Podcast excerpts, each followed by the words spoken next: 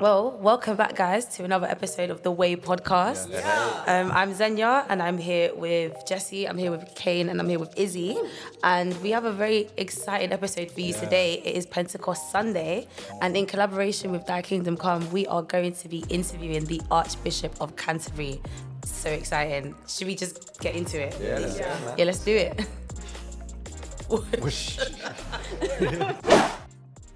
Well, good morning, everybody. So good to have you Morning, here. Kane. We have a special guest. We've got Archbishop Justin. Thank you so much for being here today.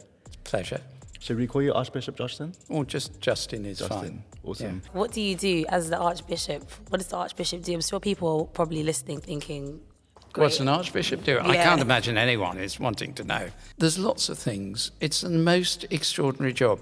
Let's start at the local. I'm, I'm the bishop who serves the Diocese of Canterbury, but there's someone who does most of the work there, so that's quite nice.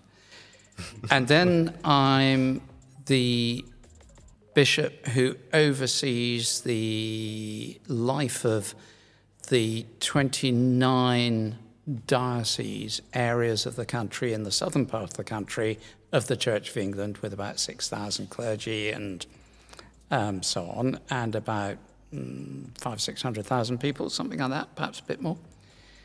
And then I'm the senior bishop of the Church of England. Uh, and then I'm uh, also, for most people, the senior bishop of the Anglican Communion, which is Anglican churches in 165 countries with um, about a thousand dioceses and about 80 million people. And So not much. not much, not much. And then I also have to do the sort of, when there's big events, I do the, the vicar to the nation bit. Um, big funerals, coronations. And I also have, I also have the privilege of sitting in the House of Lords and making speeches in Parliament. And I do loads of stuff around the world on reconciliation work, peace building, and um, all sorts of other things as well, and work with the United Nations. And it's, it's um, no two days are the same. It's always fun. Oh, it's fascinating, man. I don't think I really knew much about what an archbishop does. So there you go. Well, No, we do. Now we do. Now I know I'm all of recording something for Radio 4 this afternoon, and that, Ooh, that's big fun. names. You're just coming in and flexing on all of us, isn't it? Yeah, flexing on all of you. Do you know what I mean? That's a good way of putting it. and um, so I'm really nervous about that because it gets me really wound up. And the people I'm, I'm interviewing other people, and it's really terrifying. Cool. It sounds like you've been an Archbishop for a while then. Has there been any embarrassing moments? Oh, yeah, we've got to know. What's your favourite one? Go on. Oh, I mean, there's lots of odd ones. There's stupid things I've said when I've said entirely the wrong thing and spent the next two weeks trying to sort out what I meant.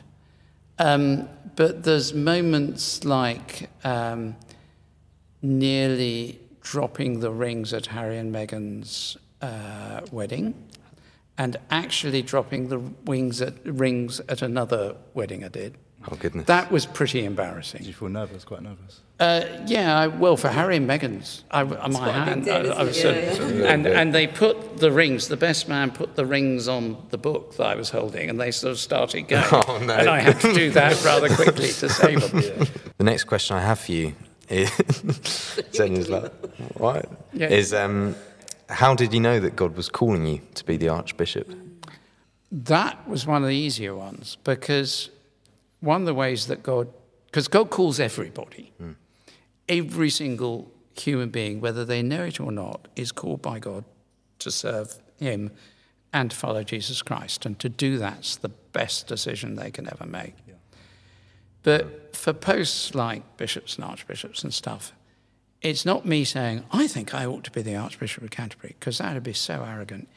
It's about the church through its structures recognizing that this is the person they think they want. And obviously, it goes wrong quite regularly. But in the end, we recognize we're obedient to what the church tells us to do. And you find that in the Bible.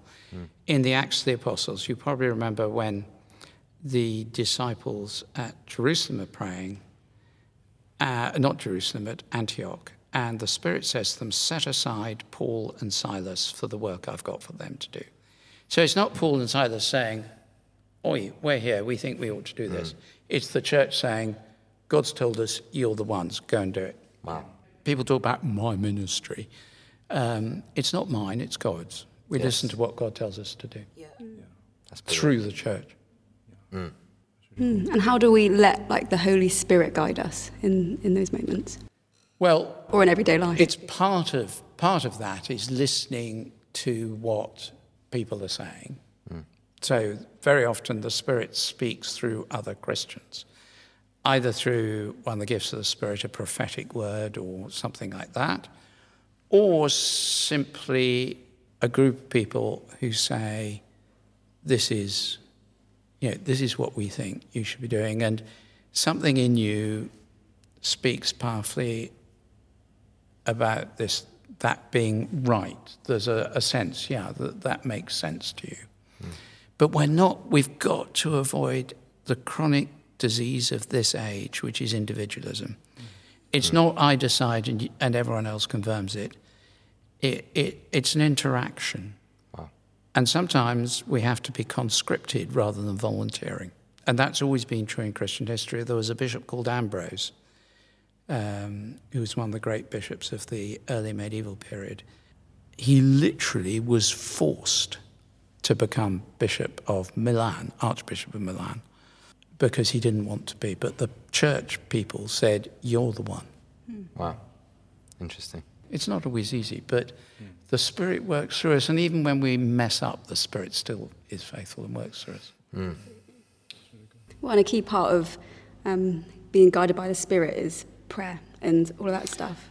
Yeah, I think Church of England's going through a very complicated period at the moment, but then it's very hard to find a moment when it isn't. But I was reading Genesis this morning, uh, all about Abraham, which I've been reflecting on for quite a long time. As I looked at it and was reading a commentary on that book of the Bible, because it's always good when you're reading a book of the Bible to have something that helps explain the bits you might not understand. As I was reading it, the person who'd written the commentary was saying basically that one of the there are two key things that we can get wrong. Um, first of all, we know that God is faithful, but we go wrong when we forget that. So we think it's all mm. down to us, mm. Mm. and God can't sort things out. So if we make a mistake, it's somehow fatal. And second, uh, however, God works through human beings, and that's a really messy process.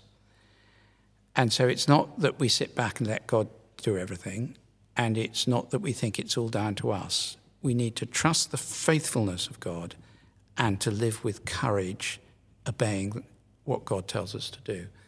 And that's the way things work. And that means prayer. So what is Pentecost?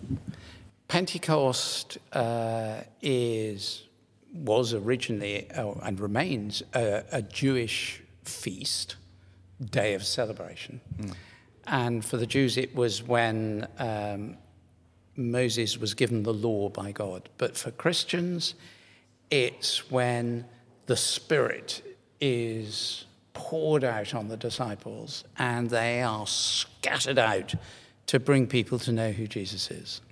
So it's a really exciting time because uh, it's, it's both in the Old Testament and the New Testament, it's about the gift of God to show us how to live in a way that pleases God.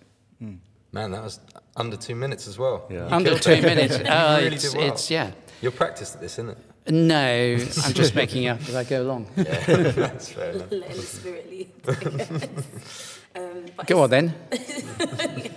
I can witter on forever. I mean, I'd just fill time. But yeah. Second, Jesse. yeah. Do you know, I sort of guessed that, that. I guessed that. Are we going to get another question or am I going to sit here just filling?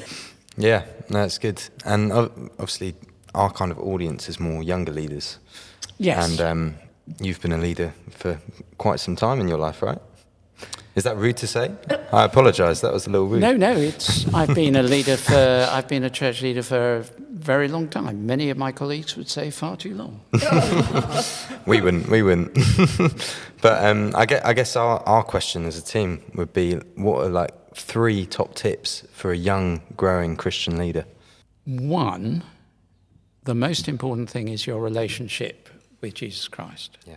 with God. That's great. If you lose sight of that, you've lost the whole plot. Mm. Two, have people who hold you accountable and don't go with people who just agree with you or support you or tell you how wonderful you are. Mm. Three, trust God and take risks.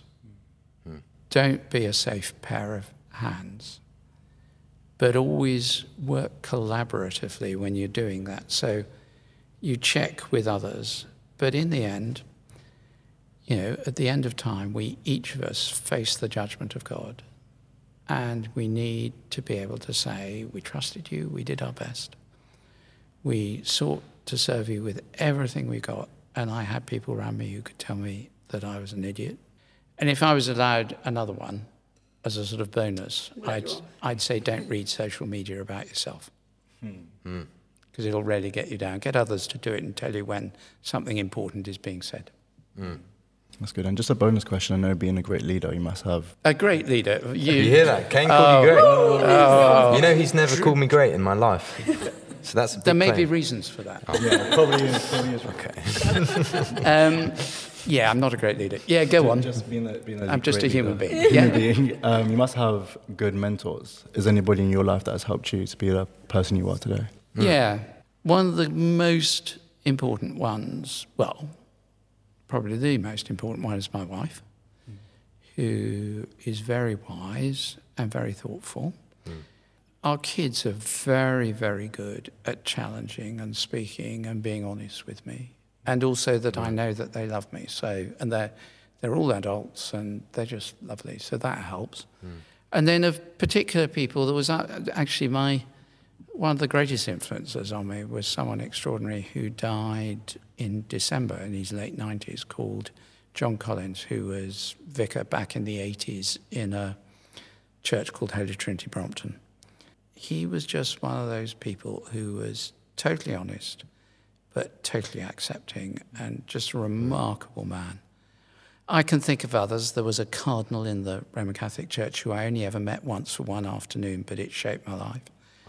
So, you know, you can go on and on mm. with that mm. list, but those would be, and then there have been other people from outside the church. The point is, don't limit God. Mm. Yeah. Sometimes you'll meet someone who's not a Christian, but they'll say things and speak about things in a way that you think, oh, that's so wise. Mm. mm. Yeah.